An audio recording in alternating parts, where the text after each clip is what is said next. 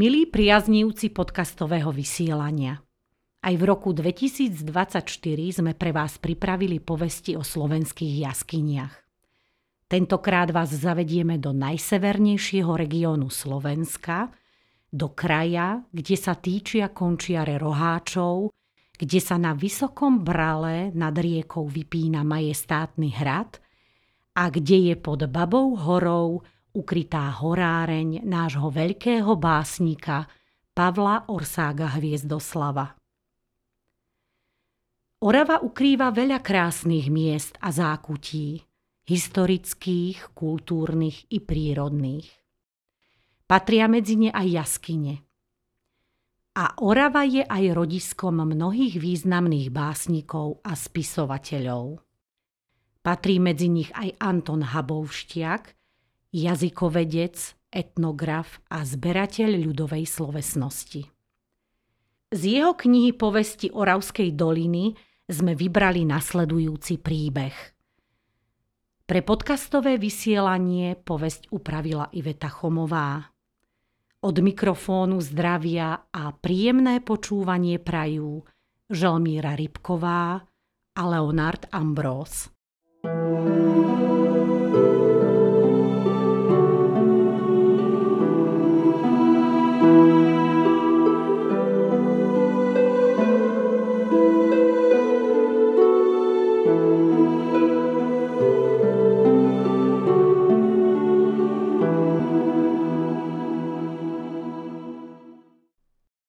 Kedy si nebolo na Orave toľko kostolov ako dnes. Kostol sa našiel iba kde tu a tak nečudo, že ho nebolo ani v Jasenovej. Jasenovčania chodievali do kostola vo Vyšnom Kubíne a keď v roku 1689 zmeškalovci dostavali parádny kostolík v Leštinách, nuž chodili do neho, lebo bol najpriestranejší. Lenže boli aj také časy, že sa ľudia museli ukrývať, ak sa chceli vo spolok pomodliť. Vtedy jasenovčania vyšli z dediny na žriedla, kde bolo nielen veľmi pekne a príjemne, ale kde aj voda z mocného prameňa šumela tak, že ich nebolo počuť, keď sa modlili na hlas. Ak ich nepriatelia predsa len vystriehli a chceli napadnúť, ľahko sa im tu vyšmykli a ešte ľahšie sa skryli v tmavých horách pod chočom.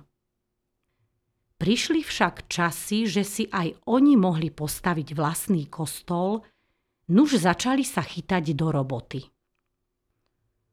Len kto by ho postavil? Hútal Richtár.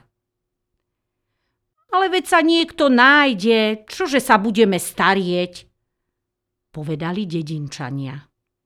A veru sa čoskoro aj našiel. Jasenovčanom kto si poradil istého kostrmana, ktorý vraj už kdekade kostoly staval a všade s ním boli spokojní, lebo vždy odviedol statočnú robotu. Keď staviteľ prišiel do dediny, zjednal sa na pláci a práci, dal sa do roboty. Prv, ako zakopli prvý raz do zeme, pripomenuli mu jasenovčania. Ale nech je kostol ako sa patrí, rúče postavený a súci, že by vydržal dlhé roky ako iné kostoly. Staviteľ na to riekol. Pravda, že taký postavím.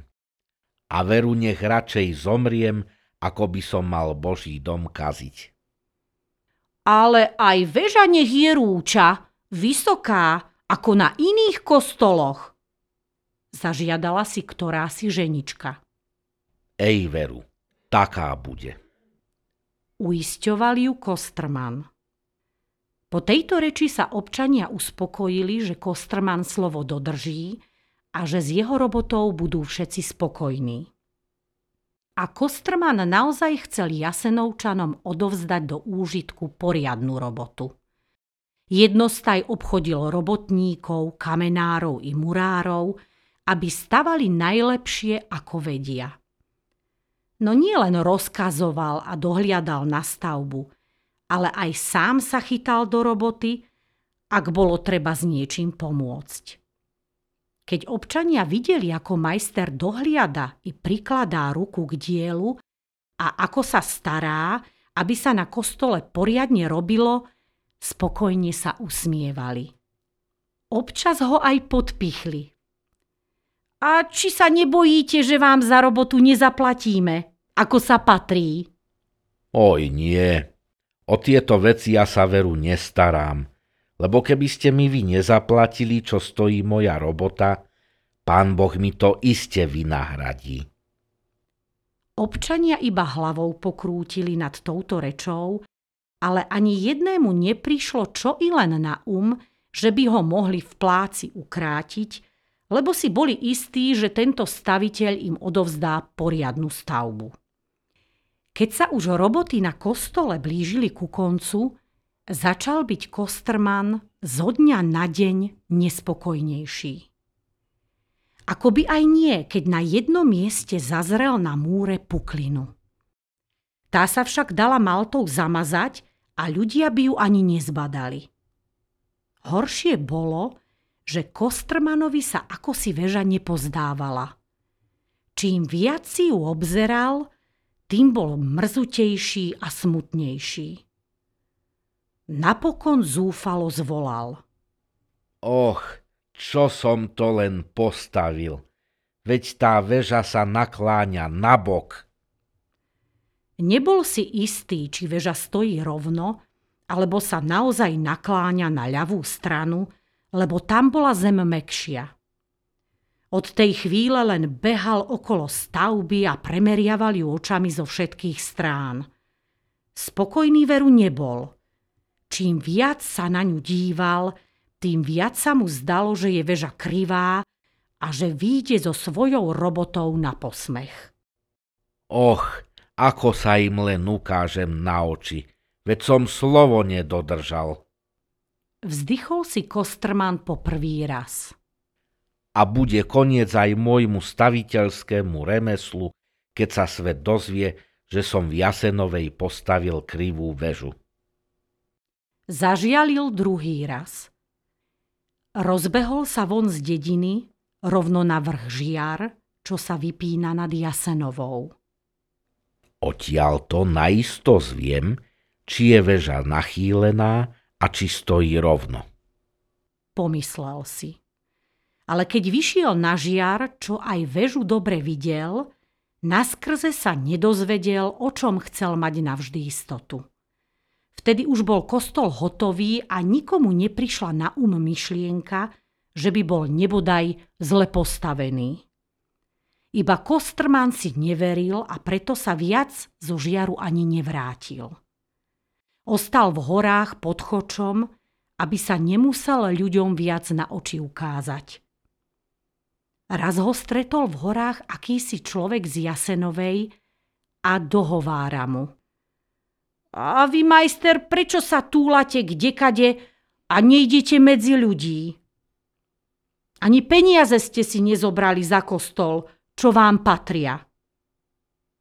A Kostrman na to vzdychne akože sa ukážem ľuďom na oči, keď sa mi väža nabok nakláňa a múr praská. Oj, horký, že praská. Veža stojí rovno, ako sviečka na oltári, alebo jedle pod chočom, vraví Jasenovčan. Ej, kriví sa, kriví, veď ja každý deň pozerám na ňu zo žiaru, ako sa nakláňa. Vykladá smutne Kostrman. Jasenovčan posmutnil, lebo sa mu zazdalo, že Kostrman azda z rozumu zišiel. Ten len pokračoval vo svojej reči.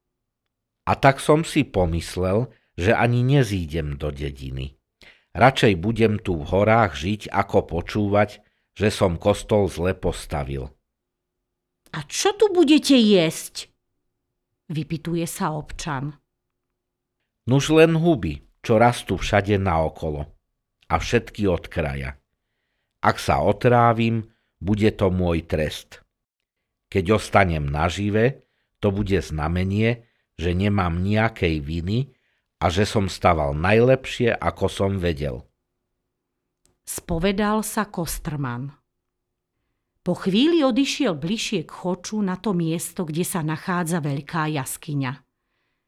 Tá sa stala Kostrmanovým domovom. Staviteľ v nej prežil nejedno leto. Hubami sa neotrávil, hoci zbieral a jedol všetky, čo našiel. Žil veľmi dlho a prežil aj mnohých vrstovníkov. Keď ho dlhší čas nikto nikde nestretol, odvážil sa kto si vojsť do jaskyne. Tam našiel mŕtve telo staviteľa. Hneď to bežal oznámiť Jasenovčanom. Tí vystrojili krásny pohreb a nebolo človeka v dedine, čo by na pohrebe chýbal. Ale ani na jaskyňu, v ktorej vtedy žil, nezabudli. Všeju starí ukazovali mladším, a aj im vyrozprávali smutný príbeh staviteľa Kostrmana. Napokon ju aj po ňom pomenovali. Preto sa tá jaskyňa volá Kostrmanka. Milí